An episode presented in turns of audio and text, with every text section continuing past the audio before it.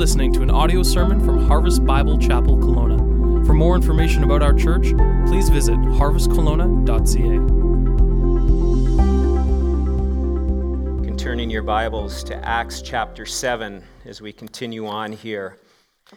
Part two in a series here on living for Christ, ready to die for Christ. And the ushers are coming forward. They have Bibles. If you don't have a Bible and would like one to follow along, or if you would like to take that Bible home with you after the service, you're more than welcome to do that. That is our gift to you. Um, if you would like to take that with you. And, um, and so, Acts chapter 7, we'll be looking at that in just a few moments. Um, when you look over the events of your life, I wonder how many of us would come up with this phrase I didn't see that coming. Never saw that coming at all.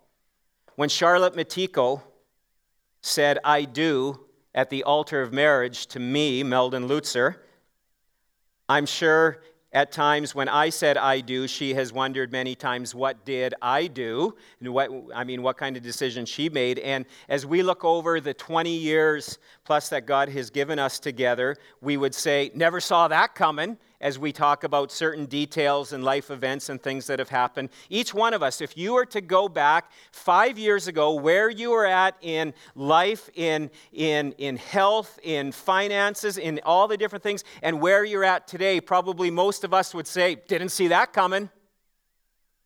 Life has a way of, of changing and things happening in our lives. This past week, when I was driving to an appointment, and all of a sudden I got a phone call from Clarice saying, Nate, Dad's Nate's been injured at school. He cut his head wide open and he's bleeding like crazy. You got to come. I never saw that coming that day, and I think Charlotte was kind of happy. She finally got her redhead, and uh, it didn't last too long. A few stitches later, he was fine, you know. But didn't see that happening. I had to cancel that coffee appointment. wasn't in the plan for that day. I think even a year ago at this time time, we were meeting at Dr. Knox School, and, and we thought we would be there for many years. And we were just settling into week number, you know, what was it, about week three or four there, holding church services there for the first time as we launched the church. We thought we were going to be there for a long time, and now we're famous players. Didn't see that coming. And all throughout our lives, we can see many of these things. And, and Proverbs 16, verse 9, speaks some, some very important truth into it. It says, The heart of the heart of man plans his way, but the Lord establishes his steps. We can make all the plans that we want, but ultimately the Lord is the one that establishes our steps. And when a person says yes to following Jesus Christ and living a life of faith and dependence on Him, as the months and years go by, this would be a phrase that you could get used to saying. Didn't see that how, didn't see that coming. We are very full aware though that even if we haven't seen it coming, God has seen it all coming. Because everything is Father filtered. God has watched, he, he knew all about, He knows our beginning, He knows our end. No surprises to Him.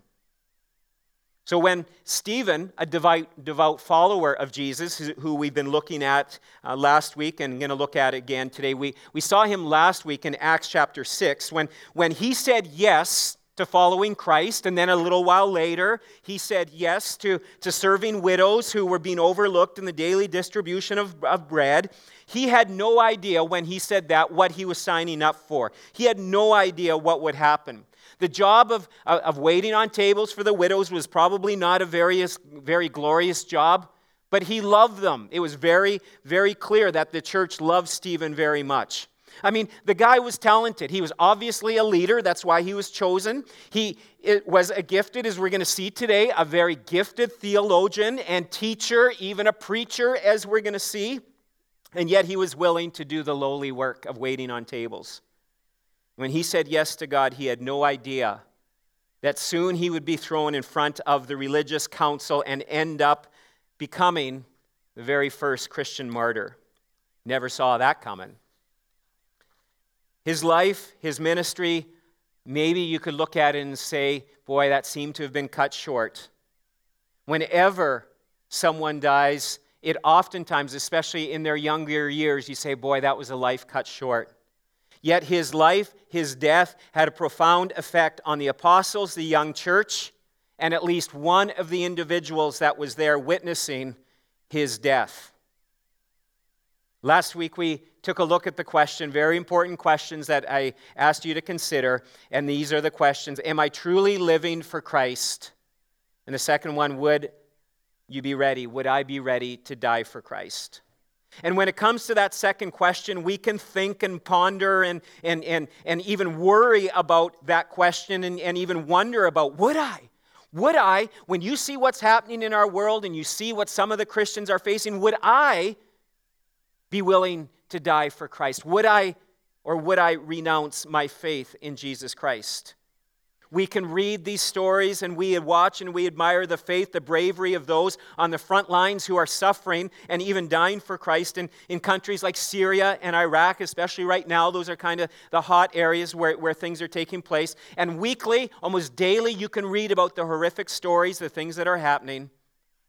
Would I be able to stand before terrorists and confess Christ? Or do you think you could do that? Or do you think I'm not so sure? Would I renounce my faith in Jesus Christ? What if my children were being threatened? Would I just say something for the threat, threats to stop? You know, I don't want to spend a lot of time on those kind of questions. I don't necessarily believe those kind of questions are, are necessarily that healthy for us to spend a lot of time on. Because the more important question that we need to ask ourselves is Am I truly living for Christ today? Because if I'm truly living for Christ today, and he is at the center of our lives. He his power his presence is going to be there no matter what life throws at us. And he will prepare us. He will strengthen us. We will be ready for it with his grace his power his strength there for us in our time of need. And so i'm not very sure if it's really healthy for us to, to spend a lot of times a lot of time discussing that because i think that can lead to a lot of unnecessary worry because even Jesus said, Don't worry about tomorrow. Tomorrow has enough concerns about itself, about, about the day that, that's ahead. There'll be enough there that day. You look at today. Where are you at today? Where is Christ in your life at? What kind of relationship, if you have a relationship with Him today? God's special grace floods into the life of believers, of true believers, when the challenges come our way. There is that peace that is there, that is available. And today it is my prayer as we go through chapter 7 here and we see and we can learn from the life of Stephen about how we, when we live for, live for Christ, we are then prepared at any moment to die for Christ. And from last week, we see, and, and this is really important, we see that, that Stephen and living truly for Christ means that we are full of the Holy Spirit of wisdom, of faith, of grace, and of power. Full, all in, committed to Jesus Christ. On a daily basis, we are resurrendering, recommitting our lives to Him. And we have to keep doing that. You can't go on yesterday's. I mean, how many of us are going on last Sunday morning's breakfast to carry us through? I mean, a week ago, you know, for your fuel for the day? None of us. Most of us had some fuel for the day already, right? We, we need daily to, to, to, to fuel our bodies physically in the same way we need to daily be fueling our bodies spiritually. And so here we have Stephen, who is someone who was full, who was fueling himself daily in and through the power of the Holy Spirit by living in obedience to God's word and to the Spirit's working in his life. When, when he was asked to serve, he's like, Sure, I'll do it. I'm in. Wait on widows? Oh, okay, sure, I'm in. I'll do whatever it is. He had great wisdom. He spent time in the Word of God. He was a man who had great faith and trust in God. And then we saw the grace that was given. We'll see the grace that flowed into his life and flowed out of his life. We'll see that even further today. And great power was upon him, and great power can be ours when we are living lives truly full on for Christ. Certainly, on this day that we look at here in, in Acts chapter 7, and we see Stephen coming to the end of his life, I'm sure that morning he had no idea what would be coming his way. He didn't see that coming. And yet, that day, his final day, before he passed, he was welcomed to heaven by Jesus himself. And so, living for Christ, and this is what you may want to jot down. We have three things here. I encourage you to be writing them down. Living for Christ means there is courage to share the good news of Jesus Christ with boldness. Have you heard that somewhere before? Hmm. Pillar number four, sharing the good news of Jesus Christ with, bold, with boldness. When we are living for Christ, this is going to be something that flows out of our lives. We are going to want to share the good news with people around us. At the end of chapter 6, so where we left off last week, Stephen had been falsely accused and the charges were being read out against him. And I mean, it was just a, a just a crazy kind of circus what was going on here, being falsely accused by, by some of the synagogue leaders. And so now he's before the council, he's before the big guys, all right? And so in chapter 7, verse 1, it says, And the high priest said, Are these things so?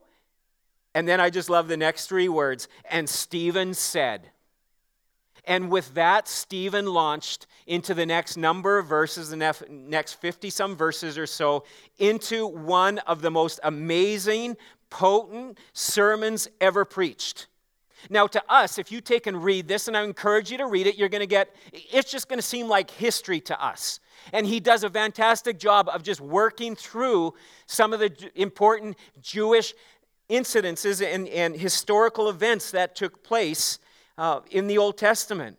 And so he, he walks through this. And, and so as we read through it, we would say, man, this guy knew his stuff. I mean, he just got up and he just rattled this off. And again, he was a man of the word, he was able to give it full on. And so we see Stephen standing up and he gives this message.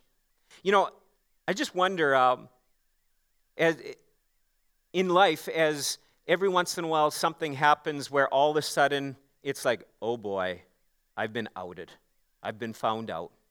Like when all of a sudden you're driving and, and you know you might be going a little fast, or maybe you did a rolling stop, or you kind of went through a light and it wasn't really too greenish and it wasn't too yellowish, and all of a sudden you see those blue and red lights flashing. And, and what happens in that moment? There's, there's that kind of like, oh no, oh no, and, and, and your heart starts to pound. Does that happen to some of you? Or, I mean, maybe it's never happened to you just because you're just, you know, but, but you know, just, just work with me. You know, it's, it's happened to me a number of times. And what ends up happening to me, my heart starts to race and it's like, oh no, I've been caught. And, and oftentimes, I don't know if it's blood pressure issues or just what, I start feeling this throbbing in my head. And it's like, oh no, oh no. And, and so the officer comes and, and, uh, and, and you're just like, yes, you know, and, and it's just like, oh, I've been outed he, he saw me. I was hoping to get away with it. Didn't work so well, right? And I don't know, have you ever had that happen to you? Any, anyone admit, yeah, yeah, okay, a few honest people here. You are in church. Um, by the way, just, just reminder of that. You know, it is a theater, but this is church and this morning anyways. Or, or maybe it's you're in the doctor's office and, and the doctor is, has been going through some of the results of your tests and starts to talk. And, and as the doctor is speaking, you start to realize the news isn't very good, and all of a sudden it's like you get this tunnel vision. And you just hear what he's saying or she is saying, and, and, and your head just starts throbbing, and you're just like, oh boy, oh boy, oh boy, and you just kind of feel something building up within you. Or maybe it's somebody who starts to chew a strip off of you. Maybe you get into a discussion with someone and they're really laying it down on you, and you kind of know, oh, uh, I think they're right, but I'm going to be kind of stubborn on this, and so I'm going to hold my ground. I don't want to give in. And you kind of feel that. Ever been in those situations? I'm sure most of you have been at least in, in one of those, and maybe just even in the last week. Who knows? I mean, this sort of thing can happen. Well, well Stephen was, was giving his message here as he is laying it down. that would have been the reaction of the people that were listening to it. It would have been head pounding, blood pressure, red faces turning red, eyes getting beady, and, and kind of getting a little worked up because what he was saying was outing them and it was making them a little bit upset. And we'll see that in a few moments. He takes the accusations that they were labeling against him and in a beautiful and incredible way weaves in the salvation story. He shows them how they have been wrong how they have been missing it, how they have misunderstood Jesus, and how they rejected the true Messiah. And he's saying to them, Wake up! Come on, people, get with the program. Stephen could speak with boldness and confidence, though, because he was a man who was full of the Holy Spirit. He was full of wisdom. He was a man who was in the Word of God.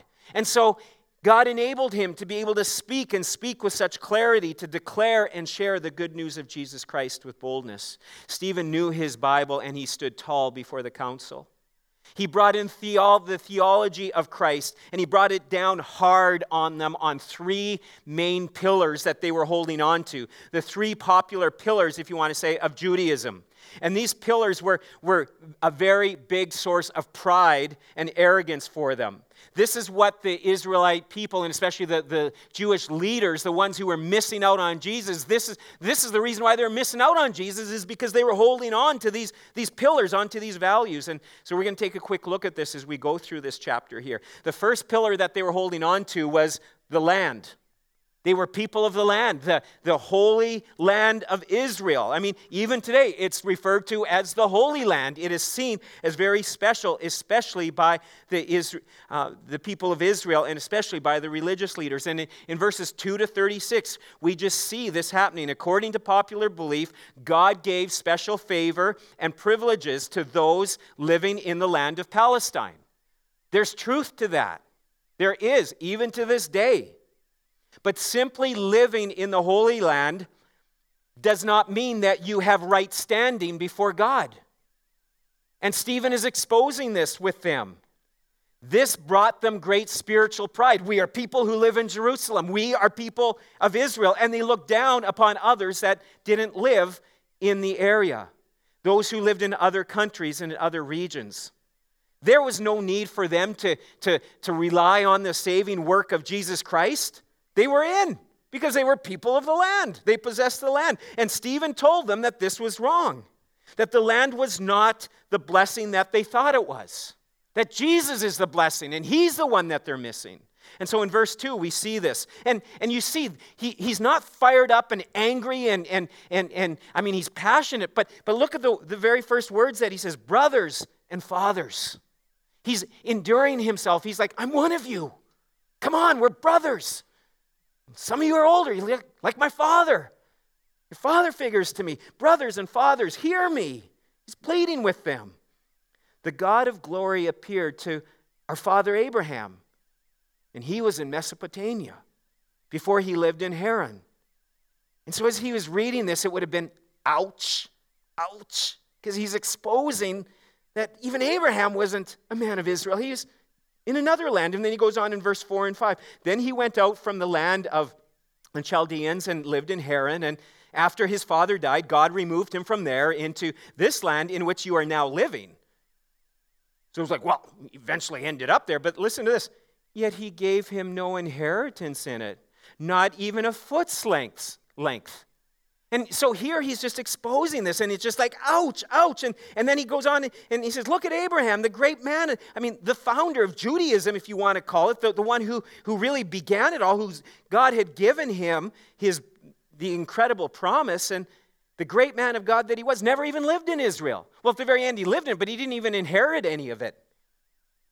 Simply living in the land of Israel won't save you. That's what he was exposing, first of all. And then in verses 9 to 16, he goes on, he talks about Jacob and, and his 12 sons and, and, and how God saved them from the famine in Egypt through one of the brothers there, Joseph. And it's just like, oh, ouch, he's mentioned Egypt, you know. It's kind of like, I don't know if you were a fan of, of Corner Gas ever, you know, and whenever they said Wullerton, what did they do? When, whenever anyone would say Wullerton, it was kind of that, that town, you know, if you lived in Edmonton, it would be like, Calgary, and you'd spit, you know, and that's what they would do in, in Corner Gas. As soon as anyone said the name of this rival town, they would spit. Well, in the same way, it's like, Egypt, you know, and, and so he's, he's reminding them, even, even Joseph. And, and, and then he goes on in, in verses 17 to 36, and, and he talks about Moses and how God cared for him and the people outside the holy land of Israel. How, in fact, the greatest miracles happened outside of Israel the parting of the Red Sea, the miracles in Egypt as they were being escaped, the death of the firstborn, and all of the miracles that ended up happening in the wilderness. And so Stephen is explaining it's not about the land, it's not about location. Remember, I mean, even today, it's one of the things that they say, you know what, what's really important when it comes to real estate? Location, location, location. Well, that's what the Israelites, I mean, th- these leaders were, were, were keying in on. And he said, it's not about location, it's about Jesus. The second pillar that they were holding on to was the law in verses 37 to 47. For these devout Jews, nothing was more sacred to them than the law, the Ten Commandments. And, and, and the book of Leviticus was held in high regard. And, and, and they had the law. Moses had received it. And, and, and because of that, they had it all. We have the law. But Stephen points out even the Jews in Moses' days rejected Moses and the law. And he reminds them that even Moses himself pointed to another prophet, said one day there would be another prophet, of course, pointing to Jesus. And Jesus would be the fulfillment of the law, the one that the prophets were talking about. Again, he's exposing the truth, and they're not liking it very much. And, and Stephen is saying that the law, your religion, can't save you. The law is good, but it won't save you. Only Jesus can save you.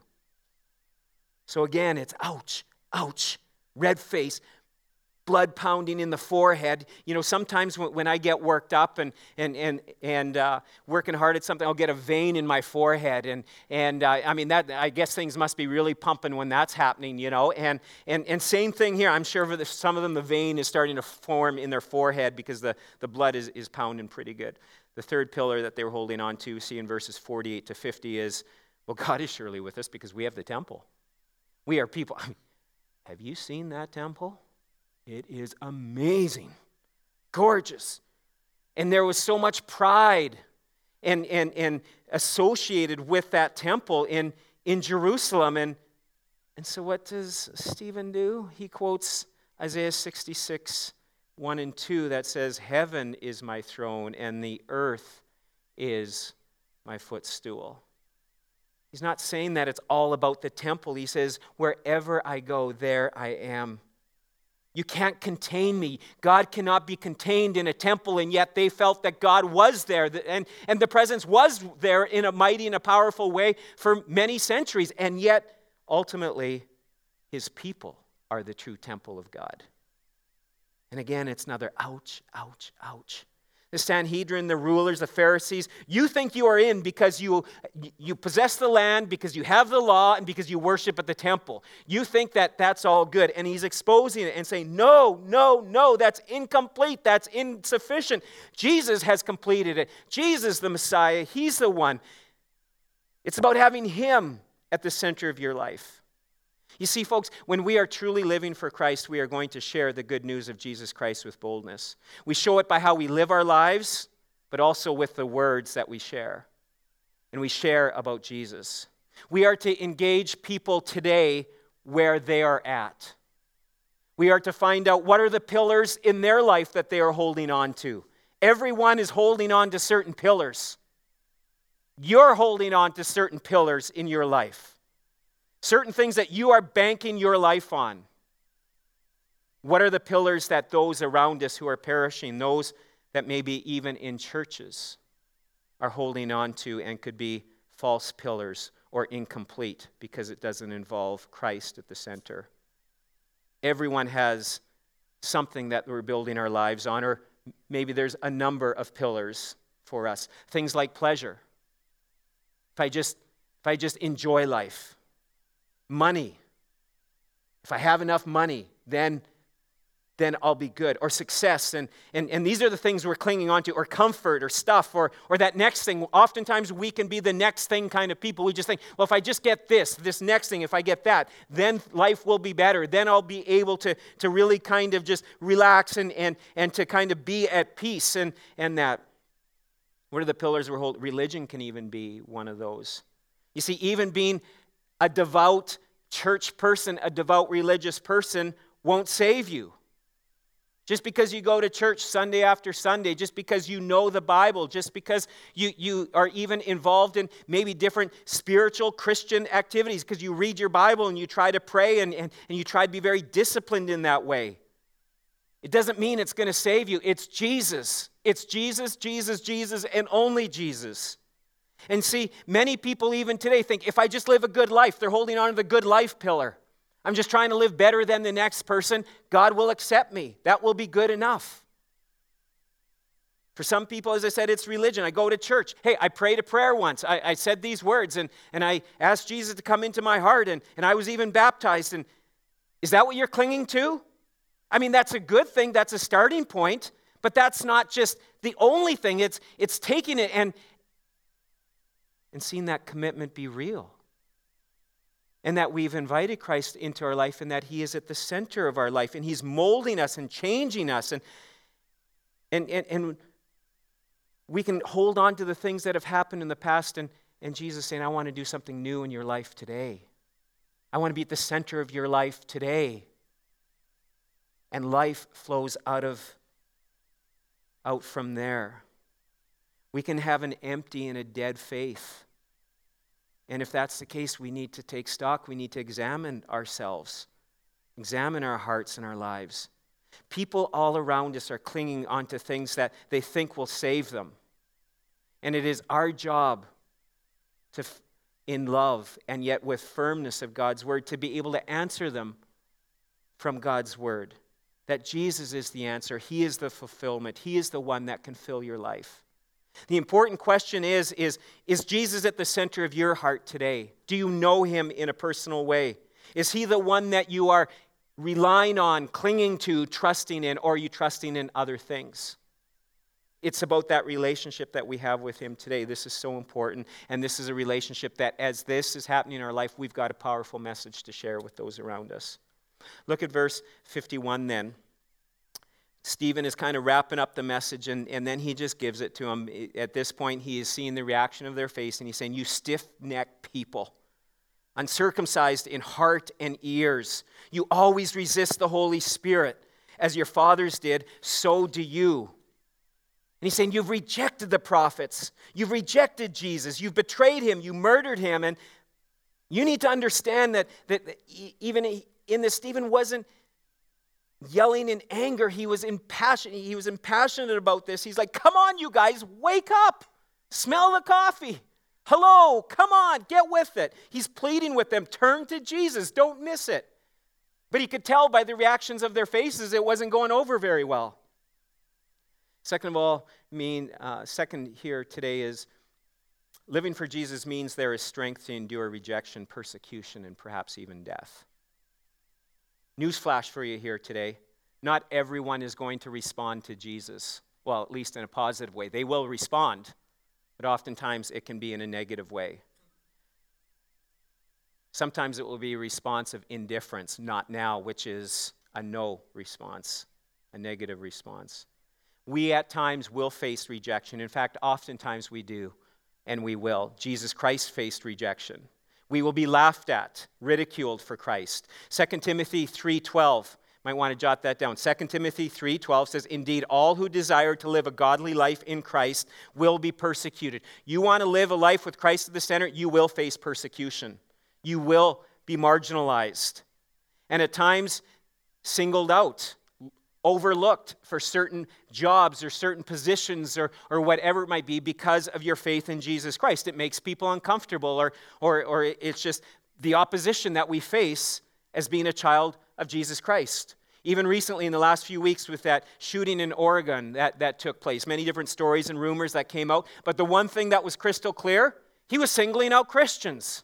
For some reason, to these people who are deranged, it is Christians, follower of Christ, that are a problem. Notice he, he didn't, the shooter, if you're familiar with the story, he, he asked before, he, in the classroom, he asked for people who were Christians, who called themselves Christians, and, and people raised their hand. Notice he, he didn't shout, whoever votes Democrats here, whoever is, votes for the Democrats, you know, identify yourself. No, that wasn't a threat. Whoever is a Republican, identify. Whoever is a Buddhist or a, a, a Mormon. No, it's Christians. Christians are under attack. You want to live a godly life? Be ready for rejection. Be ready for persecution to come. Matthew 10, Jesus told his followers, You will be hated for my name's sake. We're in a, we're in a spiritual battle. Folks, salvation is free, it costs us nothing. But following Jesus will eventually cost you something. And it may cost you a lot and maybe even at some point, everything. Sooner or later, your faith will, will mean you will need to draw a line in the sand. Sooner or later, at times in life, in business, in relationships, at work, with friends, with family members, you may have to draw, you will have to draw certain lines in the, stand, in the sand, standing for truth. I choose to follow God. I choose to obey the word of God rather than man. This may happen, as I said, with work or family or in school, tough conversations that may need to, to happen. Be prepared for those tough conversations to not go well. It may cost. But remember, these tough conversations are to be done in love, in humility, and biblical according to God's word. At some time in our lives, and probably as time continues on, more often, we are going to need to take a stand. Obedience to Jesus Christ will cost. I'm not just saying with what's going on in our world and in countries that are experiencing terrorism but in our everyday life. At some time, and oftentimes, as the future continues to unravel, we will have to decide how valuable is Jesus to me? How valuable is his word? Is he my everything, or is he just an add on, cling on to my life? For Stephen, he was all in. You want power and strength at the end of your life. You want power and strength to face whatever life may throw at you. It's about living for Jesus today. It's making those decisions today. It might mean cutting ties with a business partner because of questionable activities that you are not comfortable with. To end a relationship that you really don't want to. Maybe it's a dating relationship and that person doesn't know the Lord and, and you need to follow the Word of God. It's going to cost. To forgive someone when you don't want to. They've hurt you, and what they did was wrong, and what they did was hard, and you want to make them pay, and yet God's word says we are to forgive. It's going to cost. It's going to cost our pride, it may cost us financially. To take a stand for Christ in baptism, to publicly declare our faith in Jesus Christ. It's one of the steps, early, first steps of obedience as a follower of Christ. To take a stand for Christ in the workplace and that stand may even at times get this, watch this, listen to this, folks. It may be with other Christians and other Christian leaders. Taking a stand for issues of biblical, uh, biblical inerrancy, the truth of Scripture. We're living in a day where God's word is being watered down. And many believers in Christ are, are allowing that diluting of God's word to affect their lives. And there's times we need to speak the truth to others. We need to warn them at the risk of that relationship even falling apart. Again, humility, love, great prayer, great, great um, responsibility in that, but, but it may cost. And in that moment, we need to ask ourselves when we are choosing to follow Christ Did I come to Jesus to get something from Him only, or did I come to Jesus to offer myself to Him? You see, folks, when we do that, when we are offering ourselves to Jesus, that's when we really start living. That is when we are all in. That is that being full, being filled up with the commitment to follow Jesus Christ. It is saying yes to Him no matter what, being a person of obedience. Look at in verse 54, though, how well it went for Stephen. Now, when they heard these things, they were enraged and they ground their teeth at him. Can you imagine? I mean, grinding of teeth? Can you grind your teeth? Maybe some of you do it at night. Who knows? And, and someone has told you, man, you, you grind your teeth, or your dentist tells you, I think you grind your teeth at night, you know? And, but, but they're so angry that, you know, trying to talk and you're just, you can't and you can't. I don't know if that, I mean, they were grinding their teeth what, what is the description we have about hell? Where there will be weeping and gnashing, grinding of teeth. They were so angry that they're grinding their teeth. I read this statement this week. I, I, think it's maybe kind of funny, and yet it's also kind of scary. It says, A preacher knows he's in trouble when the congregation begins to frown. Please don't frown at me. You know, uh, but it's worse, but he's in worse trouble when they grind their teeth. I guess so. They, this is beyond angry. In verse 57, it says, But they cried out with a loud voice and, and, and stopped their ears and rushed together at him. They cast him out of the city and stoned him. So just think about it. He's speaking and they don't want to hear it anymore. And so, you know, they're grinding their teeth and they're plugging their ears and they're like, I can't hear you. I can't hear you. I don't want to hear you. And they're just coming for him. And they take him out of the city and they're going to stone him. Verse 57. Um, or verse 58, it goes on and says, And the witnesses laid down their garments at the feet of a young man named Saul. Interesting little segue there into chapter 9. We'll get to that down the road. Frederick Buechner describes it in this way. He's a, a, biblical author. He, he wrote this. He said, Stoning somebody to death, even somebody as young and healthy as Stephen, would not be easy. You do not get the job done with the first few rocks, and, and even after you get the man down, it's a long, hot business. To prepare themselves for the workout, they stripped to the waist and, and would get someone to keep an eye on their things till they were through. The young man that they, uh, that they got was a fire breathing young arch conservative Jew named Saul, who was there because he thoroughly approved of what was going on. Living for Jesus means that there is strength to endure rejection, persecution, even death. For us here today in North America, we're relatively safe, let's face it. I mean, we're pretty far removed from the persecution that is happening, yet fully aware that today there will be those who knows by the handful, by the dozens, by the hundreds, we don't know exactly, who will give their life for Jesus Christ, for they won't renounce their faith in Christ. In fact, two thirds of the world's Christians, as I mentioned last week, are living in dangerous countries, places not friendly to the gospel, places where they could easily endure some persecution. Here's something I read this past week reports from northern Iraq. ISIS have t- taken over towns and villages. ISIS is systematically going house to house to all the Christians and asking the children to denounce Jesus. He said, So far, not one child has. And so far, all have consequently been killed, but not the parents. The UN is withdrawn and the missionaries are on their own. They are determined to stick it out for the sake of their families, even if it means their own deaths. They are afraid. They have no idea how to even begin ministering to these families who have seen their children martyred. Yet he says he knows God has called them for some reason to be his voice and hands at this place at this time. Even so, they are begging for your prayers for courage to live out their vocation in such dire circumstances. And like the children, accept martyrdom if they are called to do so. These brave parents instilled such a fervent faith in their children that they chose martyrdom. Please surround them in their loss with your prayers for hope and perseverance. And a little later, according to that report, not one child had renounced Jesus Christ.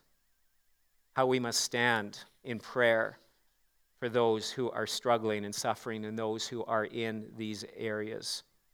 Living for Jesus may mean we will suffer and, and, and there could be persecution, and there is persecution of some sort. But there also is the promise that living for Jesus means there will be a glorious future. Look at in verse 55. But he Stephen, full of the Holy Spirit, gazed up into heaven and saw the glory of God, and Jesus standing at the right hand of God, and he said, Behold, I see the heavens open, and the Son of Man standing at the right hand of God.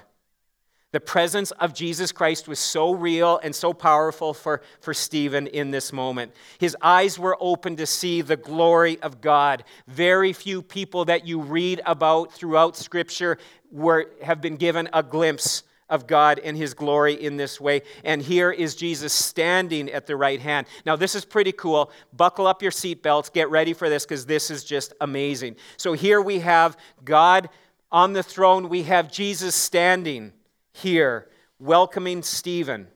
He is. Stephen gets this picture, this vision of this, and Scripture teaches us that Jesus is seated at the right hand of God. But on this occasion, Jesus Christ is standing. Christ came to his feet for the first Christian martyr. That is amazing. That is significant. F.F. F. Bruce, a, writer, put it this way He said, Stephen has been confessing Christ before man, and now he sees Christ confessing his servant before God. What faith! And you see, that is, is what this is about. It's so much bigger than here on earth. I'll read that one more time. Stephen has been confessing Christ before man, and now he sees Christ confessing his servant before God. We live so much for the applause of people. I read somebody put a quote on, on social media this week, and they heard it from some church growth conference they were at just recently. And, and they said something don't live for your resumes, live for your eulogies. And I'm like, no, no, that's not it. We don't live for our eulogies because it doesn't matter what people have to say about us. It's what will Christ confess about us. This is my son. This is my daughter. Welcome to eternity. That is what is the most important. It's about what he will say. Come in, my son. Come in, my daughter. It's not about our eulogies. It's not about our, uh, about our resumes. It's not about the accomplishments. It's not about the list of converts. Stephen, we, as far as we know, there was no converts that, that he had had up until this point. What happened later on? Well, we're going to get to that. Kaboom! Goes the gospel. Why? because he was a man who lived truly for Jesus Christ. In that day, he didn't worry about tomorrow, he lived for Christ today. Are we doing the same? Just like to read just a few more things, not to alarm you, but to awaken you folks. This is from Syria, going on in the last week or so. Several, at several steps on their path to death by beheading and crucifixion last month, 11 indigenous Christian workers near Aleppo, Syria, had the option to leave the area and live or stay. The 12 year old son of one of the ministry team leaders also could have spared his life by denying Christ, but he wouldn't. 12 years old. The indigenous missionaries were not required to stay at their ministry base in a village Rather, the ministry director who trained them had entreated them, he begged them to leave. As the Islamic State, ISIS, other rebel groups and Syrian government forces turned to into a war zone of carnage and destruction. ISIS took over the several outlying villages. The Syrian ministry workers in those villages chose to stay in order to provide aid in the name of Christ to survivors. I asked them to leave, the ministry leader said, but I gave them the freedom to choose, and the ministry director, his voice um, recalled their horrific, their horrific deaths. As their leader, I should have insisted that they leave. They stayed because they believed they were called to share Jesus with those caught in the crossfire, he said. Every time we talk to them, the director said, they're always saying, We want to stay here. This is what God has told us to do. This is what we want to do. They just want to stay there and share the gospel. 41 year old team leader, his son, and two ministry members in their 20s were questioned at one village site with, where ISIS militants had summoned the crowd. A team leader presided over nine house churches he had helped to establish. His son was two months away from his 13th birthday. Um, I won't read what happened to him, but they died. They were also on, they were left then on crosses for two days. No one was allowed to remove them. As the two women and the six men, this is another ordeal, as the two women and six men knelt before they were executed, they were all praying. Now, now listen to this. This is, this is the beauty in all of this. Villagers said some of them were praying in the name of Jesus. Others said some of them were saying the Lord's Prayer, and others of them, with lifted up their heads to commend their spirits to Jesus. The ministry director said one of the women looked up and seemed to be smiling as she said, Jesus. In that moment for Stephen, and in that moment for the believer of Christ, when our lives come to an end, Jesus is there waiting. Jesus is there to welcome. That is the hope of the gospel. We know that Eventually, one day, all of us will pass from this earth, and we have the hope of Jesus Christ, no matter what will come. There will be a glorious future for the believer in Christ, for those who are living for Him, have given their lives over to Him. Immediately, Immediately, immediately, immediately, Stephen was there in heaven. What a welcome he received. Psalm 116 tells us, Precious in the sight of the Lord is the death of his saints. 1 Corinthians 15 reminds us that death, the sting of death, has been removed. Through who? Who's removed the sting of death? Jesus. It's been swallowed up in victory. In the midst of the rocks being thrown at him, what is he doing? He is speaking words, Oh, Father, forgive them. Forgive them for what they are doing.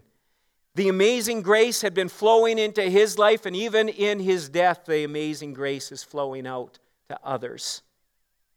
He's praying for them. And then he fell asleep, meaning he died and he went to heaven.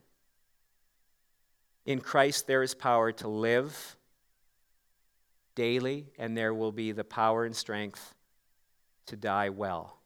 To die well no matter when and how that happens. We don't know what the future holds. We don't know what the end of this day would hold, will hold for any one of us. By the end of the day and the circumstances and the things that could t- take place, we could easily say, Didn't see that coming, right?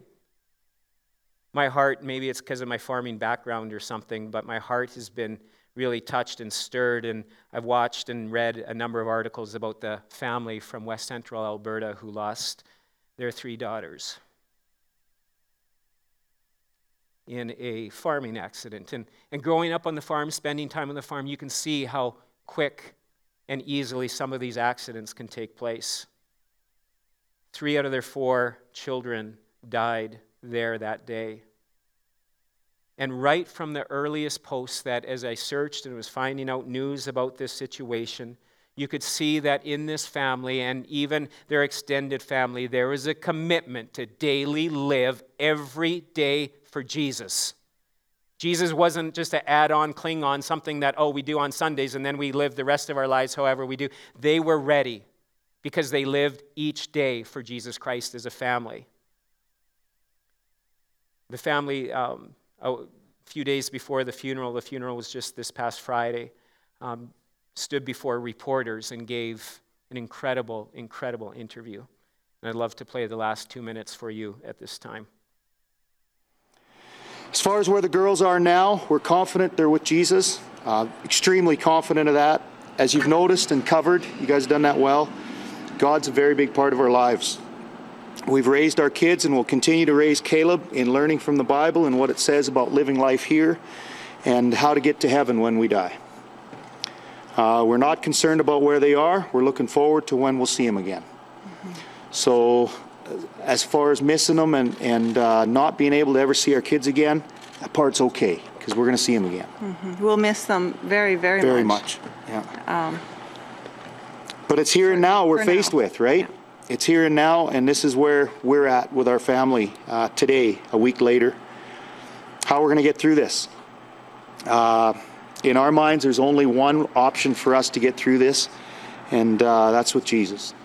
And we want to we want to just make that known. Jesus in our lives is going to carry us through this. Mm-hmm. Yeah. He's been with us through everything in our life. He's been faithful to us. Uh, right now, through prayer, prayers and support of everyone, we're experiencing God firsthand. Mm-hmm. We're experiencing God and His grace in a very real way in all of this, through all the people that are involved in helping us out and praying mm-hmm. for us. That's just mm-hmm. God working. Yeah. Okay? Yeah. Um, we as a couple, as a family, can't get through this. We're going to have difficulty getting through this on our own. Um, but the Lord's going to be with us. The Lord's going to carry us through. Uh, he's going to lift us up, and we, we know that, you guys. What else or who else could get someone through something like this? He's given us strength. His grace is holding us and carrying us. We're looking to Him now more than ever. We don't believe that God did this. We don't believe that God did this, but we're believing that He's taking this and He's making something incredible come out of it. Yeah. So, once again, that's what we have for you guys. Thanks for how you've handled our story. Thank you.